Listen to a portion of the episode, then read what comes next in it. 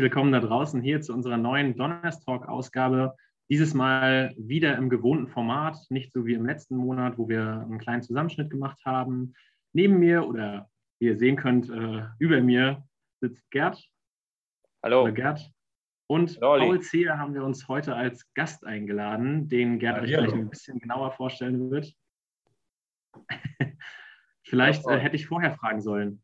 Machen wir so ein entspanntes Podcast-Du oder äh, sieht sich eher äh, weiter? Das ist, äh, wenn, Also, Nee, wir, wir, wir machen, wir können schönes Podcast du machen. wir machen ein Podcast-Du. Und auch später bin ich Paul. Oh, Okay. also, Love is in the air. Also so kann man gut hier einen neuen Podcast starten. Das ist gut. Äh, aber das ist vielleicht auch so ein bisschen unsere Kultur ähm, an unseren Schulen, dass wir doch gut miteinander umgehen und uns doch in dem, was uns bewegt, sehr nah sind. Ja, wer ist Paul Zehe? Paul kenne ich schon länger. Äh, Ich glaube, wir haben uns im Jahr 2010 kennengelernt, als ich, oder 2011, berichtige mich, ähm, als Praktikanten bei uns an der Schule und später dann als Referendar. Paul ist in Neustrelitz zur Schule gegangen, hat dort sein Abitur gemacht, ähm, war sehr engagiert in der katholischen Jugend, ähm, ist ein hervorragender Musiker, auch ein sehr, sehr guter Sänger. Ähm, ja, schüttelt er mit dem Kopf, stimmt aber. Und Paul hat in Rostock dann ähm, Spanisch und Geschichte studiert. Und unsere Wege haben sich wieder gekreuzt, denn er war dann auch Referendar. Was kurios ist vielleicht an der Geschichte, er war Referendar an beiden großen Standorten, und zwar in Schwerin und in Rostock, weil in Rostock wurde er in Spanisch ausgebildet und in Schwerin in Geschichte und unsere Wege haben sich dann gekreuzt im Studienseminar, äh, wo ich Studienseminarleiter war. Ähm, jetzt, ja, und das ging dann noch weiter, dann über als Kollege, später dann nachgerückt in die Stiftung. Da kann er ja gleich äh, selbst uns berichten. Er ist Vater von zwei Kindern. Ist das richtig, Paul? Drei mittlerweile, stimmt. Das eine, das ist ja noch ein ganz kleines und äh, ist vielleicht auch nochmal ein interessanter Aspekt. Ja. Vielleicht, was möchtest du noch ergänzen? Äh, ja, du hast ja kaum noch was übrig gelassen. Also ich bin ähm, von Herzen Lehrer. Das würde ich mal vielleicht gerne ergänzen. Und das seit nunmehr 2014, habe lange Jahre an der Nils-Desen-Schule selbst gearbeitet, in verschiedenen Tätigkeiten, Klassenleitungen, bei den Kleinen, bei den Großen. Und habe relativ zügig dann auch schon ein bisschen reingeschaut in den Bereich der Schulverwaltung mit Stundenplanung und Vertretungsplanung und bin dann Stück für Stück so ein bisschen in die Stiftung rübergewachsen, also zu unserem Schulträger selbst. Denn dort lagen auch ein paar Aufgaben offen und die waren sehr interessant und die sollten auch den weiteren Weg so ein bisschen prägen. Ähm, Stichwort ist hier das Studienseminar, da können wir gleich noch drüber sprechen. Aber darüber hinaus, um mich vielleicht noch vorzustellen, dass ich ein großartiger Sänger bin, ist erstmal gelungen. Ähm, Man hört es aber, bist auch ein guter Sprecher. ich würde ich würd mich auch nicht mal als Musiker bezeichnen, ich bin nämlich nur Schlagzeuger. Ich habe auch nichts Richtiges gelernt. Ähm, bin aber ein ganz angenehmer Kerl. Damit, mit, mit, mit Schlagzeug hat äh, Phil Collins bis an die Spitze der Charts gebracht und zu einem der erfolgreichsten Musiker. Also vielleicht. Äh, Ja, aber der, ja, aber der konnte auch noch singen dazu. Okay, gut. Lassen wir es, breiten wir das nicht aus. Ich habe da jetzt ein Urteil gesprochen. Äh, das ist jetzt in der Welt. Wenn man dich jetzt nicht kennen würde, ähm, du kenn, ich bin auch Religionspädagoge und dazu kann Kennenlernspiele. Und du würdest dich näher beschreiben, mit welchen drei Dingen, äh, die gehören unbedingt mit dir dazu, die dich näher beschreiben. Ähm, meine Internetverbindung ist gerade instabil, wie mir angezeigt wird, aber ich glaube, ich habe den Arbeitsauftrag verstanden. Drei Dinge, die mich beschreiben. Ähm, ich bin so ein Zuhörertyp. Das ist äh, einerseits schön, andererseits aber auch ein Problem, weil ich immer ein bisschen auf die Uhr gucken muss, wie lange ich denn so zuhöre. Also ähm, ich spreche gern mit Menschen. Ich habe auch den Eindruck, dass Menschen ganz gern mit mir sprechen und das macht mir meine Arbeit eigentlich recht einfach, weil ähm, ich das Gefühl habe, einen guten Zugang zu meinen Kolleginnen und Kollegen zu finden, auch zu den Schülerinnen und Schülern. Und ähm, von daher fühlt sich das alles ganz richtig und ganz gut an, so wie es momentan auf jeden Fall ist. Das ist die eine Sache. Die zweite Sache ist, ähm, dass ich äh, recht neugierig bin. Also ich habe einen Status quo, der um mich herum existiert, aber ich suche mir immer so ein paar Felder, wo ich mich dann selber auch ausprobiere und schaue, wo kann ich über, sagen wir, meine Komfortzone auch hinausgehen. Das geht natürlich in weiten Teilen auch im beruflichen, ne? dass man schaut, man baut das Konstrukt um sich herum auf und wo kann man jetzt angreifen? Wo kann man vielleicht Entwicklungspotenziale entdecken? Ähm, wo tut es vielleicht manchmal auch weh? Und äh, ich glaube, dadurch kriegt man eine Bewegung rein in sich selbst, die einem auch voranbringt. Und das spiegelt sich auch, sagen wir mal, im privaten Bereich wieder. Da suche ich so meine Herausforderung jetzt momentan nicht so im musikalischen, sondern eher im sportlichen. Auf ganz basischem Niveau, aber immer, immer gegen einen selbst. Und das ist irgendwie reizvoll. So, und was Drittes. Oh ich bin liebevoll. Doch, ich glaube, ich muss für mich sagen, dass ich schon liebevoll bin, weil ich oder weil mir die Menschen in meiner Umgebung sehr am Herz liegen. Das liegt, klingt jetzt schwülstig, aber ähm, meine Kinder, meine Familie, selbstverständlich. Aber nichtsdestotrotz möchte ich, dass es auch den anderen Menschen in meinem Umfeld weiterer Kreis, auch meine Kollegen, Schülerinnen und Schüler, dass es denen gut geht. Und dafür engagiere ich mich. Und äh, da bekomme ich auch ganz viel Positives zurückgespielt. Und das ist eine Bereicherung. Ja, das äh, hast du schön formuliert. Erinnert mich so ein bisschen auch an unser Letz-, also das achte Meetup, als Kathi Ahl gesagt hat, äh, Schulen müssen liebevoller werden. Ne? Und so ein bisschen spiegelt sich das raus. Das geht bei dir noch weiter, aber ähm, das überschneidet sich dann ja auch viele Dinge. Wenn man im Beruf zufrieden ist äh, oder da gut umgeht miteinander, liebevoll miteinander umgeht, spiegelt es in die Familie hinein. Also wie gestaltet, wie gestaltet sich das? Ne? Nicht immer äh, wird das gelingen, klar, werden auch Konflikte dazu kommen. Ja, genau, aber ich glaube, äh die Art und Weise, im Konflikt miteinander umzugehen, ist maßgeblich für den Ausgang dieses Konfliktes. Und wenn du mit einer positiven Grundhaltung deinem Gegenüber gegenüber trittst, dann sind die Chancen, den Konflikt in einem Rahmen zu lösen, der fassbar, greifbar, zeitlich wie von den Ressourcen her ist, ähm, sind die wesentlich größer. ja, ich würde jetzt ganz gerne auf Olli überleiten. Nee, du hast schon selbst, Olli, mach. Hatte ich das, hatte ich das dann manchmal so als, als Lehrperson ähm, auch, hattest du auch negative Erlebnisse, weil du zu liebevoll warst und die äh, Schülerinnen und Schüler das so ein bisschen ausgenutzt haben? Äh, ja, na klar.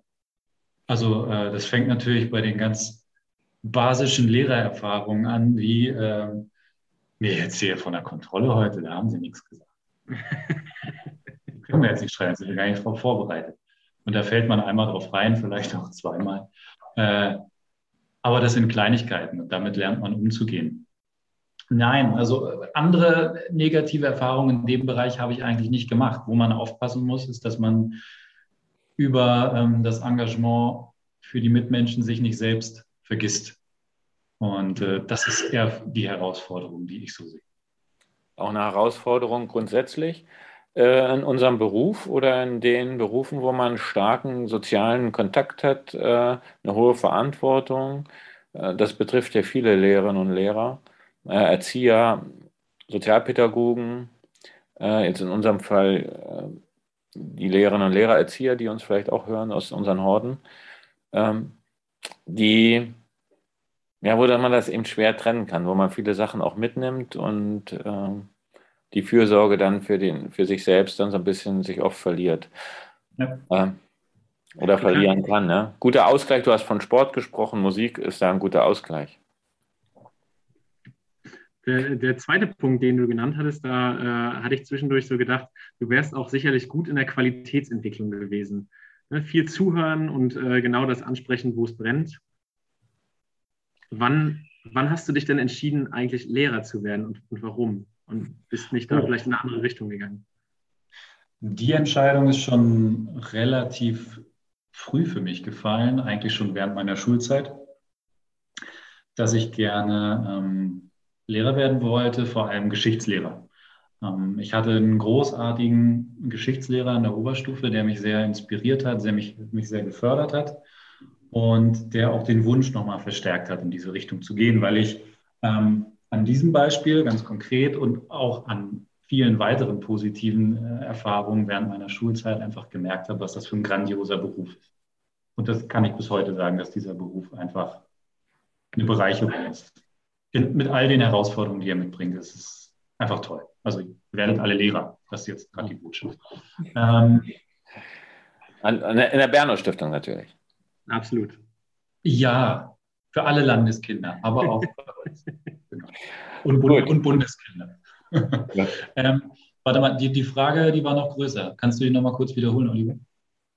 Ähm, achso, ich meinte, warum, warum du nicht in die Qualitätsentwicklung gegangen bist, zum Beispiel, weil so. du so viel zuhörst und gerne so ne, immer genau die Dinge ansprichst, die so ein bisschen schief laufen und da auch. Ja, aber das mache ich doch. Ja, genau, deswegen. Eigentlich ist das doch jetzt genau meine Aufgabe. Dadurch, dass ich jetzt beim Schulträger sitze, gucke ich ja mit den Schulen, ich glaube, da werden wir gleich auch noch drüber sprechen, ähm, wo sind hier Entwicklungsmöglichkeiten und wie können wir hier gemeinsam da an einem Strang ziehen. Also schon. Das bringt uns ja vielleicht sogar tatsächlich gleich zum nächsten Thema, nämlich äh, das Studienseminar, was du jetzt viele Jahre lang mit äh, ja, vorangeschritten, äh, vorangetrieben hast, weiterentwickelt hast, damals übernommen hast, bei der du viele Referendare mit ausgebildet hast, unter anderem auch welche von hier, von der Schule. Äh, ich war ja auch mal mit kurz dabei. Sehr gut, ja, kurz dabei ist gut. Es wird, wir erinnern uns kaum noch. Ja, es, ist, äh, es fühlt sich an wie gestern.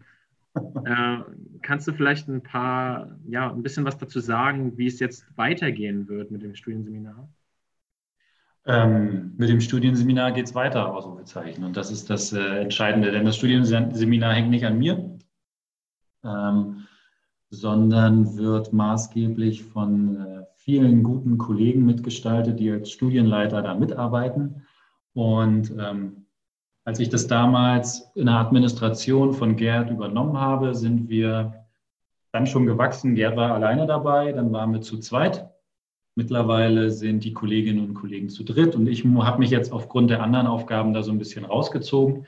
Jetzt haben wir ähm, Jens Kugel, ein Kollege aus der Lambrosco-Schule in der Leitung mit drin und neben ihm arbeiten auch Jan Rudolf und Jennifer Kaiser damit als Studienleiter und die haben sich zur Aufgabe gemacht, ganz, ganz regelmäßig und das heißt mit vier verschiedenen Terminen im Jahr beginnend, Referendarinnen und Referendare in Kooperation mit dem Bundesland auszubilden. Und das ist etwas Besonderes, um äh, dass die Berno Stiftung auch manchmal beneidet wird, dass wir einer der wenigen freien Träger sind, die dazu in der Lage sind, mit einem eigenen Studienseminar Kolleginnen und Kollegen auszubilden. Denn ähm, wir konkurrieren genauso wie alle anderen Schulträger frei wie äh, privat um gute Lehrer. Und welches bessere Instrument kann es geben, als die Lehrer noch von der Pike auf selbst auszubilden? Und ähm, das machen wir gemäß den Vorgaben des Landes. Also äh, um das vielleicht mal deutlich klarzustellen, die Menschen, die bei uns das Referendariat machen, die erhalten am Ende ein staatliches Examen, das zweite Staatsexamen, ähm, und können damit auch überall hingehen und alles machen. Aber wir wollen sie natürlich bei uns behalten. Denn äh, wo kann man bessere Schule bekommen als bei uns? Nein, Quatsch. Aber ähm, wir gucken natürlich, wenn wir uns ähm, äh, Referendarinnen und Referendare anschauen, wie sind die Bedarfe? Und da sprechen wir Studienleiter mit den Schulen, gucken in Zukunft, wie entwickelt sich das mit den Fächern, wo haben wir vielleicht Bedarfe und dann schauen wir, wie passt die Bewerberlage da zusammen. Ja, das war auch, da würde ich jetzt mal ganz kurz reingehen, was vielleicht auch äh, anders ist. Äh, eine gewisse Zeit habe ich das ja auch gemacht. Äh, als wir damit angefangen haben, war uns ganz wichtig, das, was du auch gesagt hast, das kann ich jetzt nochmal bekräftigen, den Menschen ansehen. Und da, anders als beim Land oder bei großen Institutionen, wie sollen sie es auch machen, führen wir Bewerbergespräche oder haben wir die Bewerbergespräche geführt. Und das war immer eigentlich ganz schön, weil man dann gesehen hat, klar, da steht jetzt irgendeine Note, eine Studienabschlussnote auf dem Papier und die ist jetzt vielleicht für den einen oder anderen, wir wissen gar nicht, welche Leistung dahinter steht, aber die wär, würde jetzt dazu führen, äh, dass man keinen Referendariatsplatz bekommt. Aber wenn man den Menschen dann sieht und ins Gespräch kommt, da haben wir ja oft ganz tolle Erfahrungen gemacht. Und was haben manche für eine grandiose Entwicklung gemacht? Äh, aus einer ganz, auch aus einer schwierig, teilweise schwierigen Situation. Wir hatten auch Leute, du erinnerst dich, die vorher woanders ein Referendariat abgebrochen haben, die haben, äh, ich sag mal, befreit aufgespielt und wir haben es gut hingekriegt. Und was, glaube ich, auch äh, wichtig ist, du kannst das ja nochmal auch sagen, äh, selbst beschreiben, was ist denn, du sagst, klar, wir machen das wie das Land, was ist denn das Besondere vielleicht nochmal, was bei uns anders ist als bei mhm. anderen? Dadurch, dass wir in diesem deutlich kleineren Rahmen arbeiten, ähm, sind wir natürlich auch dichter ähm, an den Prozessen beteiligt, wenn es darum geht, Menschen zu finden, Kolleginnen und Kollegen zu finden, die die Referendare dann auf dem Weg begleiten.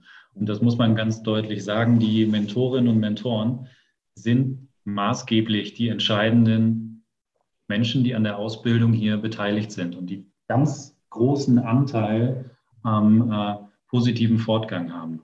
Und wenn wir mit möglichen Mentorinnen und Mentoren vorher sprechen können, die für diese Tätigkeit gewinnen können, die dann mit Herzblut dabei sind, dann haben wir ganz wichtige Grundvoraussetzungen geschaffen, ähm, die sich total förderlich auf die Ausbildung auswirken. Und das ist eben hier unser kleiner, entscheidender Vorteil, den wir mitbringen. Und dann dazu noch ähm, haben wir ja im Studienseminar alle Referendare unserer eigenen Bernung-Stiftung, also unserer vier Schulen und bilden aber parallel auch noch für andere freie Schulträger aus. Das heißt, wir haben immer wieder Impulse, die nochmal von außen mit reinkommen und das Studienseminar an sich auch nochmal bereichern können. Und ähm, diesen Standortvorteil, den nutzen wir einfach mal schamlos aus. Und, was, und Stichwort Standortvorteil, ähm, was bei uns ähm, auch mit einhergeht, wenn man einen Referendariatsplatz bekommt, ist die Zusicherung oder dass man weiß, wo man hinkommt. Das ist beim Land ja leider auch nicht der Fall, aber das ist eine strukturelle Frage. Das ist klar, dass das nicht so einfach ist. Aber bei uns heißt es dann entweder Schwerin oder Rostock. Ähm, und die Frage, was schöner ist, muss jeder für sich beantworten. Ich hätte da eine Meinung. Wie bitte? Ich hätte da eine Meinung, aber die behalte ich jetzt für mich, ist okay. Du wolltest jetzt ein Lob aus Schwerin. Aber natürlich. Genau. So ein schönes Schloss kann sich nicht jeder leisten. Gut. Ähm, Gerd, das wäre doch eigentlich ein, ein, total schöner Punkt, wo man jetzt eine kleine Überraschung einspielen könnte, oder? Wir haben nicht was vorbereitet. Hashtag liebevoll. Ich glaube, oh. wir haben das schon mal gehabt, äh, als wir die bei, als wir Philipp und Merit äh, zu Gast hatten, unsere beiden Talente.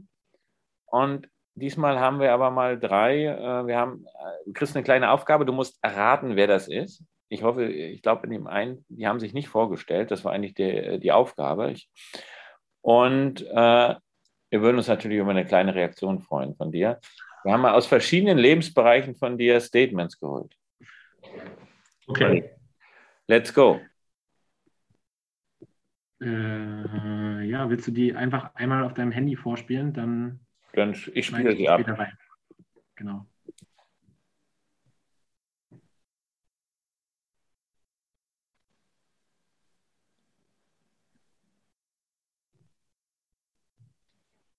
Referendar, den ich begleiten durfte. Und er ist sicherlich schuld daran, dass ich auch nach ihm immer gerne bereit war, wieder als Mentorin eingesetzt zu werden. Ich habe ihn ähm, immer als fair, sehr gewissenhaft und den Schülern zugewandt erlebt. Und wenn ich mich richtig erinnere, hat er auch als Referendar schon immer Hemden getragen. Man kann also sagen, ähm, wenn sich seine Aufgabe jetzt ändert, dann darf das Outfit auf jeden Fall bleiben. Also ja. äh, da, ich würde mal sagen, eine ganzheitliche Analyse von dir. ähm, ja, ähm, mit, die, mit, mit, einem ästhetischen Abgang. Bitte. Mit einem ästhetisch-optischen äh, Abgang, wo ich meiner lieben Kollegin und meiner Mentorin, der ich ganz viel zu verdanken habe, Katharina, äh, mal sagen muss, nein, ich trage nicht nur Hemden, ich trage auch Pullover. Wie wir ähm, gerade sehen können. oh. ja. Ein bisschen, bisschen, anstrengend ist es wohl auch. Ähm, ja, das war Katharina. Das schöne Überraschung. Super. Richtig erraten. Deine Mentorin in Rostock. Jetzt kommt die mhm. zweite, das zweite Audio. Also ich muss sagen, mit Herrn Zeher als Tutor hatte ich halt einfach unfassbar viel Glück in der Oberstufe. Auch wenn das jetzt vielleicht nicht unbedingt an den ganzen historischen Quellen lag, die wir immer mal wieder analysieren durften. Das war eher eine Qual. Aber nichtsdestotrotz muss ich sagen, hat der C unser Klassenklima einfach wesentlich geprägt in jeglicher Hinsicht. Also er war wirklich immer für uns da, egal was war, ob es innerhalb der Klasse irgendwelche Konflikte gab oder auch mit Lehrern. Er hat uns halt einfach zugehört und war für uns da. Und das ist halt einfach super wichtig, wenn man da jemanden hat in der Oberstufe, die sowieso schon stressig genug ist, dass man da einfach auch einen direkten Ansprechpartner hat, der vor Ort ist und an den man sich halt jederzeit wenden kann. Ha, Paul. Das ist ja eine Überraschung. Wie seid ihr denn daran gekommen? Ja, hier wird äh. investigativ gearbeitet. Das ist hier nicht irgendein so ein, Schnulli-Podcast. Hier sind das ist, äh, Redaktionsnetzwerk Deutschland. Wollte ich gerade sagen, hast du eine eigene Redaktion hierfür? Ähm, okay, also eine Schülerin aus meinem letzten Leistungskurs, wo ich Tutor war. Äh, aber das, war, das macht jetzt auch die Verbindung. Ne? Also die Stimme ist ganz schwer auszumachen. Ich könnte dir einen Tipp geben. Nee, brauchst du nicht. Ich glaube, ich habe eine Idee. War das Theresia? Nee. nee. Du arbeitest, äh, also du hast gefragt, wie seid ihr da rangekommen? Hm. Es könnte ja sein, dass ich Leute äh, kenne, die mit dir zusammenarbeiten. Wir haben vielleicht gemeinsame Bekannte, Mitarbeitende, ehemal, für mich ehemalige, für dich gerade zur Zeit Kollegen. Nee. Du kriegst, gleich, du kriegst gleich einen auf die Kappe. Wahrscheinlich schon. Ah! Lea. Genau, Lea Kapels, richtig. So, Paul, äh, lassen wir gerade, ja, gibt es nur einen halben. Wir sind hier defizitorientiert, defizitorientiert. Nein, sind wir nicht. Das hast du gut gemacht, Paul. So. Ja, aber man, man kann auch Sachen nur auch manchmal halb gut machen. Halb gut reicht, du weißt. Ähm, und jetzt die, das letzte Audio an Paul Zehe schätze ich als ehemalige Referendarin vor allem seine fachliche Kompetenz, die konstruktive Kritik und auch seine engagierte Begleitung während der letzten zwei Jahre. Er hatte für die Referendare immer ein offenes Ohr und dafür ein ganz herzliches Dankeschön. Für seine neuen Aufgaben wünsche ich ihm viel Kraft, Freude sowie Gottes Segen. Na? Das war eindeutig. Äh, das war Victoria, Victoria Thiel. Ich in Spanisch und katholischer Religion mit ausgebildet. Hat großen Spaß gemacht. Genau, eine junge Kollegin. Und, genau, liebe Victoria, Dankeschön für die äh, guten Glückwünsche. Ich glaube, äh, was wir jetzt gerade und was die Hörer vielleicht auch gerade gehört haben, da kamen viele Dinge, wie du dich selbst beschrieben hast, haben die gesagt. Wir haben das nicht vorher abgeschrieben. Du kennst dich gut. Das ist auch, äh, glaube ich, gut zu wissen, wenn man sich gut kennt. Und äh, über seine Stärken äh, Bescheid zu wissen, um natürlich dann äh, auch kraftvoll arbeiten zu können. Aber seine Schwächen muss man auch kennen. Ja, aber wir, die Stärken stärken. So, das ist jetzt hier der andere. Wir sind, ähm, so sind wir drauf. Olli. Schwächen zu stärken. Nee, die Stärken zu stärken und äh, jetzt neue, ich habe gerade gesagt, kraftvolle neue Aufgaben. Uh. Hashtag Berno Stiftung. Was, welche Aufgaben äh, stehen da jetzt gerade an? Die Berno Stiftung hat ja gerade die, äh, oder ist gerade mitten in der Pubertät, hat äh, 15 Jahre nun auf dem Buckel und in dieser Zeit einiges erlebt. Ähm, die Schulen sind in dieser Zeit von der Pike an gewachsen. Die ersten Schulen sind ja als Grundschulen schon in die Berner Stiftung existieren mit reingekommen. Andere Schulen wie äh, Ludwigslust und Lübeck kamen äh, später dann dazu. Und äh, über die Jahre ist ja dieser gesamte Apparat gewachsen und damit ja auch die Aufgaben und Herausforderungen gewachsen. Ähm, ein paar Veränderungen gab es ja aus, ähm, aus Sicht der Zusammensetzung der Stiftungsschulen. Die Ludwigs-Luster-Schule hat den Träger gewechselt, die Lübecker Schule auch. Ähm, nichtsdestotrotz sind wir da im ganz engen Kontakt und schauen auch äh, nach wie vor gemeinsam, also jetzt mit unseren ehemaligen Schulen natürlich ein bisschen weniger, aber gemeinsam, wo die Reise hingeht. Und da gibt es gemessen an der Zeit Hausaufgaben, die nicht klein sind. Und, Kannst du vielleicht, äh, ja, bevor du zu den Hausaufgaben kommst, nicht alle unserer Hörer äh, kennen die Berner Stiftung. Kannst du vielleicht ganz, ganz grob mhm. skizzieren in drei Sätzen, äh, wer und was wir sind?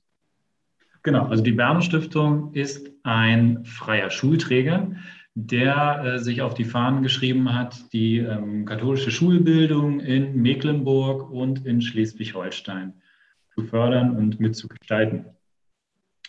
Ähm, das heißt, rein praktisch haben wir Schulstandorte in Rostock, in Schwerin und in Lübeck. In den großen Städten Schwerin und Rostock in Mecklenburg haben wir jeweils eine Grundschule und eine weiterführende Schule. Das sind beides kooperative Gesamtschulen. Und Horte. Da komme ich ja gleich zu. Okay. Und wir haben die Grundschule in Lübeck. Und an unseren Einrichtungen hängen auch noch die ähm, Orte, die ganz wesentlicher Teil der Grundschulen sind. Denn die Horte sind natürlich für die Gestaltung ähm, der, äh, sagen wir, des, des außerschulischen Feldes innerhalb der Grundschule maßgeblich und äh, sind deswegen auch pädagogisch ähm, nicht wegzudenken. Die Lübecker Schule, das muss man vielleicht in dem Fall noch sagen, die betreiben wir in einer Trägergemeinschaft mit einem Lübecker Schulträger, mit Kinderwege e.V. und haben da ein ganz produktives Arbeitsumfeld miteinander gefunden. Und die Berner Stiftung im Erzbistum Hamburg als katholischer Schulträger hängt auch immer zusammen mit dem Erzbistum Hamburg und da äh, sind, ist man nach wie vor im Austausch miteinander und auch in Absprache, was Fra äh, Finanzierungsfragen angeht. Da sind wir auch aufeinander angewiesen und ähm, entwickeln auch diese Beziehungen Stück für Stück weiter. So, jetzt waren wir weggekommen, ne? Ne, mal kurz skizzieren, welche Aufgaben anstehen. Hm, ja, äh, also gucken wir auf die letzten anderthalb Jahre. Dann äh, muss man ja sagen, es hat sich einiges verändert in der Bildungslandschaft. Zum einen hat uns die Digitalisierungswelle, die ja vorher eigentlich schon losgetreten wurde durch den Digitalpakt, eigentlich überrollt, weil die Anforderungen, die waren von einem Tag auf den anderen da. Es musste Distanzunterricht ermöglicht werden, es musste Hybridunterricht ermöglicht werden, es musste mussten Kontaktebenen geschaffen werden zwischen Eltern, zwischen Schülern, zwischen Lehrern. Und da äh, hat sich die Berner Stiftung und die Schulen oder haben sich die Schulen der Berner Stiftung mit den gleichen Herausforderungen konfrontiert gesehen wie ähm, alle anderen Schulen und alle anderen Schulträger. Wir waren von Anfang an eigentlich ganz gut aufgestellt, weil wir bereits eine Kommunikationsebene über unser internes Bernonet hatten. Ähm, das, äh, sagen wir mal, grundlegende Züge einer äh, Lernplattform beinhaltet und was für den Moment ein gutes Instrument war. Wie sich das weiterentwickelt, werden wir jetzt noch sehen. Für den Bereich der Videolehre haben wir uns noch ein weiteres Programm mit dazugeholt, sodass wir dann auch den Distanzunterricht ähm, vernünftig im Videoformat umsetzen können. Und jetzt könnte man ja sagen, neues Schuljahr, neues Glück, die Corona-Zahlen gehen zurück, endlich wieder alles auf Anfang. Aber ich glaube, das wäre der falsche Impuls. Denn äh, wir haben in den letzten anderthalb Jahren so viel gelernt über digitale Bildung und auch über neue Formen der Bildung, dass es jetzt eigentlich vertan wäre, diese Überlegung nicht weiter fortzuführen. Zu schauen, welche Impulse können wir jetzt aus dieser Zeit mitnehmen und übertragen. Denn letztlich, was wollen wir denn? Wir wollen die Schüler vorbereiten auf ein gutes Leben und sicherlich auch ein gutes Arbeiten in einer durchweg digitalisierten Welt. Und diese Kompetenzen, die sie dafür brauchen, die vermitteln wir schon in der Schule.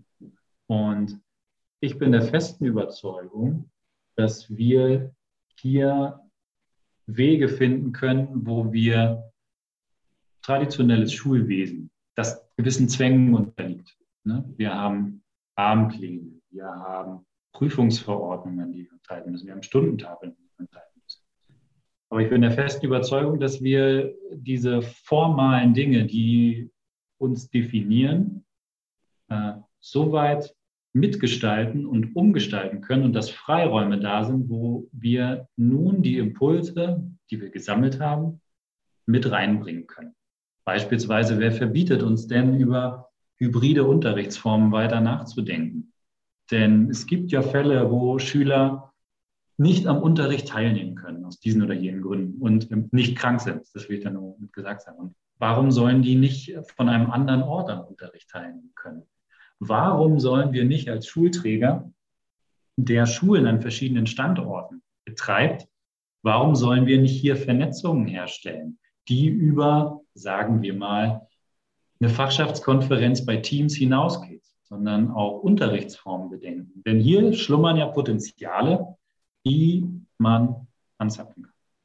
Und ähm, anfangen müssen wir bei allen Überlegungen aber immer wieder beim Kind, also beim, bei den Spielereien. Was ist technisch möglich, müssen wir mal schauen, was hilft eigentlich dem Kind.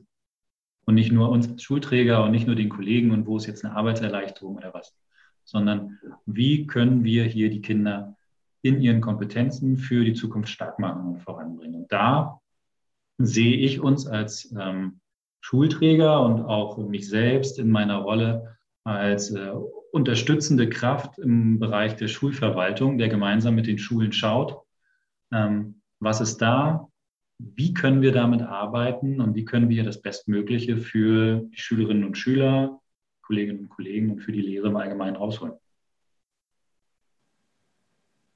Schön.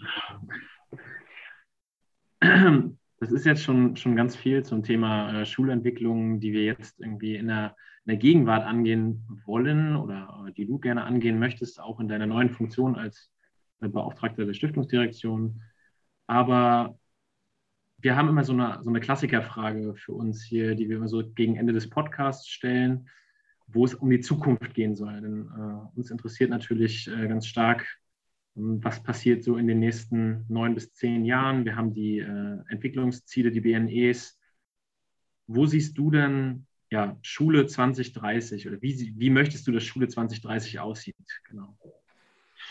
Ähm, Schule 2030 muss sich an den Herausforderungen messen lassen, die äh, das nächste Jahrzehnt mit uns bringt. Und äh, über die Digitalisierung haben wir jetzt schon gesprochen, aber die Herausforderungen gehen ja weiter. Wir müssen über ähm, eine Vertiefung im Bereich der äh, nachhaltigen ökologischen Bildung nachdenken. Wir müssen darüber nachdenken, von der klassischen Fachlehre in eine stärkere Vernetzung reinzukommen. Denn Berufsfelder werden sich mehr und mehr miteinander vernetzen. Wir müssen auch darüber nachdenken, wie wir ähm, das inklusive Lernen voranbringen. Ähm, jetzt hast du mich ganz aus dem Konzept gebracht, Gabe. Äh, aber einen letzten Gedanken wollte ich jetzt, glaube ich, noch reinwerfen. Und zwar, und das ist etwas, was, glaube ich, uns auch als ähm, christliche Schule auszeichnet und auch auszeichnen sollte, dass wir immer wieder den Blick zurückwerfen auf das Stichwort der Bildungsgerechtigkeit.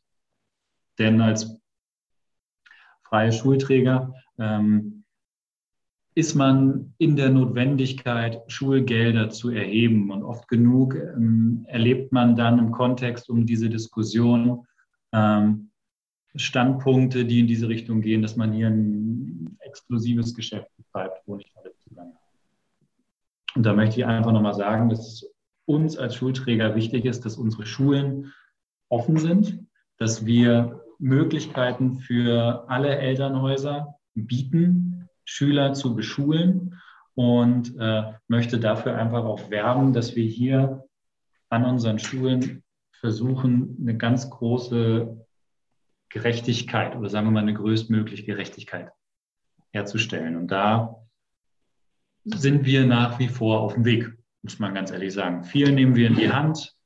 Man muss auch sagen, durch die, ähm, durch die Corona-Hilfen, die jetzt beispielsweise, und da kann man nochmal ein Dankeschön sagen, aus der Landespolitik ähm, über uns gekommen sind, äh, konnten wir auf dem Weg auch große Schritte machen, weil einfach Schüler, die keinen Zugang zu Geräten hatten, dadurch ausgestattet werden konnten. Und ähm, was auch ein ganz gutes Beispiel ist, denn ähm, wir sind zwar ein freier Schulträger, aber nichtsdestotrotz sind wir Teil der Schullandschaften in Mecklenburg und in äh, Schleswig-Holstein und äh, aus diesen Schullandschaften auch nicht mehr wegzudenken. Und ähm, wir haben viele Aufgaben vor uns. Und äh, ich glaube, wir müssen miteinander im Gespräch Schwerpunkte setzen, um gezielt diese Entwicklung voranzutreiben. Und äh, da sind wir einfach auch aufeinander angewiesen, auf, das, auf den direkten Diskurs und dann die äh, gemeinschaftliche Entscheidung in den Schulen, in den Gremien und äh, mit dem festen Willen, miteinander die Schulen voranzubringen. Und was anderes merke ich eigentlich nicht. Eigentlich geht es darum, wenn ich mit meinen Kolleginnen und Kollegen spreche.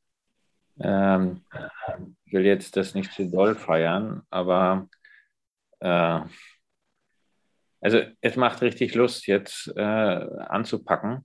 Und es ist immer schön, wenn man merkt, ich habe das vorhin gerade schon mal gesagt, Studien, wir haben uns als Praktikanten, Studi äh, Referendar, Kollege, Nachfolger, es ist immer schön zu wissen, äh, wenn jemand das besser macht als man selbst. Also das ist nicht umsonst war, wenn jemand Ideen, die man schon gehabt hat, einfach nochmal weiterführt und äh, da haben wir jetzt einfach Lust drauf. Wir wollen äh, und was ganz toll, äh, was ich jetzt mal, gut, mal positiv nochmal herausstellen möchte und dann ist auch Schluss. Wir haben uns gerade überhaupt nicht über Geld unterhalten. Weil normalerweise Schulträger geht es immer, also immer um Geld. Vielleicht ganz minimal ging es ums Geld, da hast du aber was Positives hervorgehoben. Wir haben erstmal noch nicht darüber gesprochen, was nicht möglich ist, sondern äh, was möglich sein sollte und was ermöglicht werden sollte. Ich habe Freiräume gehört, ich habe gehört, neue äh, innovative Unterrichtsformate entwickeln, Kinder in den Blick nehmen, Kollegen entlasten. Das äh, denke ich, da können wir alle gut uns ein schönes Bild machen für eine Schule 2030. Äh, da haben wir alle Lust dran mitzugestalten. Ähm, Olli, wie, oder wie siehst du das?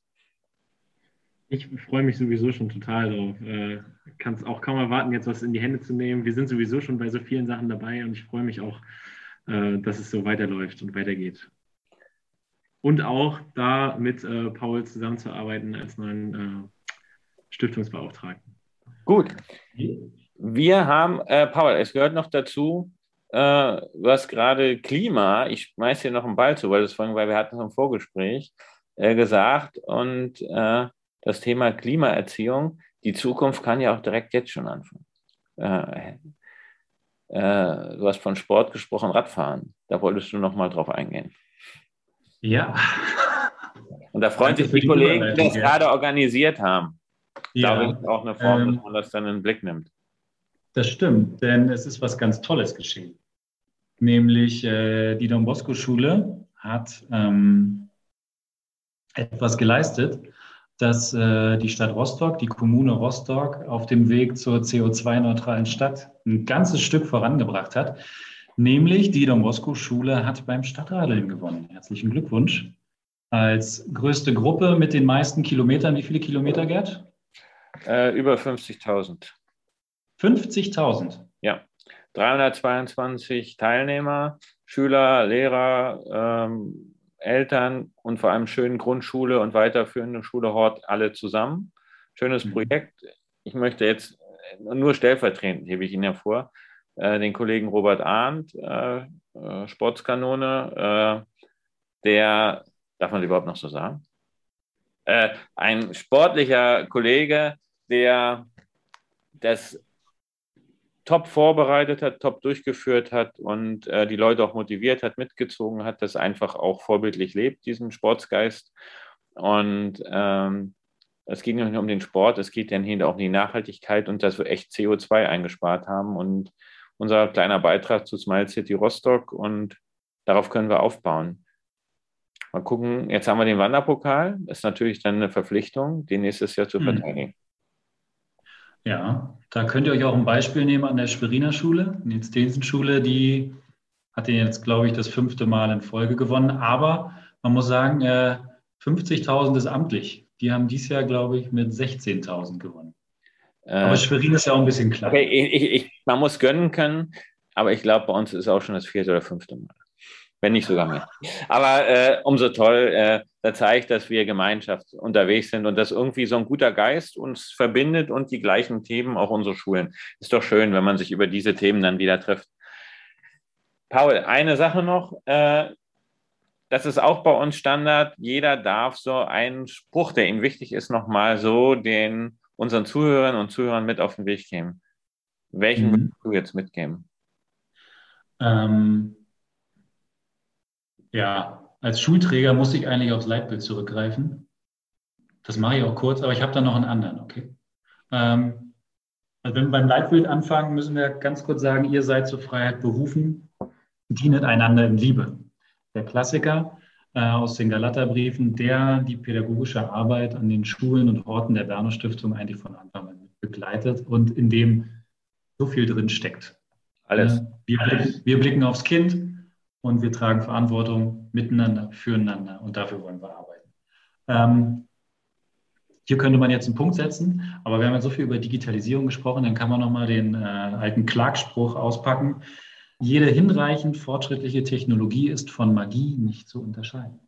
Und jetzt müssen wir mal den Technologiebegriff vielleicht nicht nur auf Dinger mit Tastaturen und Lampen beziehen, sondern äh, auf das gesamte System Schule. Und wenn Schule ein bisschen was Magisches erhält, dann äh, macht es doch doppelt Spaß hinzugehen als Kollege, als Schüler.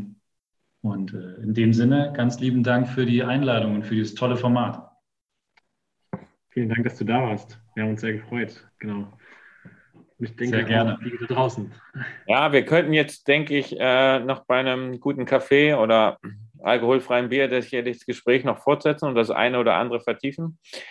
Ähm, ich glaube, wir haben, äh, ich glaube, jeder, der das jetzt gehört hat, war, kann so ungefähr einschätzen, wo die Reise hingeht mit dir die nächsten Jahre. Darauf freuen wir uns. Das haben wir jetzt äh, mehrmals gesagt. Und wir freuen uns natürlich, dass wir dann nächstes Mal das in, in der Realität dann fortsetzen, auch bei den Fortbildungen mit den Projekten, die wir anschieben wollen, gemeinschaftlich. Ähm, ich habe viel gehört mit Vernetzen, auch Schwerin nochmal, die Schulen nochmal stärker miteinander verbinden. Lass uns das angehen und äh, vielleicht wiederholen wir das Gespräch einfach mal in einem Jahr und gucken mal, äh, sehen da mal genau hin, was da so passiert ist und laden uns vielleicht noch einen Schüler und eine Kollegin ein, von einer aus Schwerin, einer aus Rostock. Äh, das könnte ein ganz spannendes Gespräch werden. Vielen herzlichen Dank, dass du da warst und dass du uns liebevoll Zeit geschenkt hast. Das mache ich doch gerne und schönes Format, das ihr hier in die Welt rausstrahlt. Dankeschön an euch. Heute gibt es noch, äh, vielen Dank, Paul, am Ende immer äh, eine Podcast-Empfehlung. Jetzt ist es so, dass wir diesmal das noch nicht machen, sondern äh, in der neuen Staffel werden wir uns ab und zu mal für einen kurzen Sidekick auch mal den einen oder anderen Podcaster dazu einladen. Da haben wir jetzt Kontakte aufgenommen zu einigen, wir sind ja hier so ein kleiner, bescheidener Familienbetrieb, äh, zu einigen Größen, die dann vielleicht mal das eine oder andere Statement mit einstreuen oder wir auch vielleicht äh, mal eine Podcast übergreifend moderieren. Wir haben es so ein bisschen ja mit dem, äh, mit dem Küchentalk schon gemacht, äh, wo wir was beigesteuert haben, was wir und da sind jetzt auch andere noch am Start. Da könnt ihr euch, äh, könnt ihr euch auf was freuen. Und das bereichert das nochmal. Und wie gesagt, teilen ist auch eine Zukunftskompetenz. Und wenn wir unser Wissen teilen, was auch in anderen Podcasts so läuft, an interessanten Dingen zur Bildung, äh, dann werden wir alle ein bisschen schlauer, äh, als wir sowieso schon sind. Ich wünsche euch äh, noch eine schöne Restwoche und äh, bis bald. Bis bald. Dankeschön. Ciao.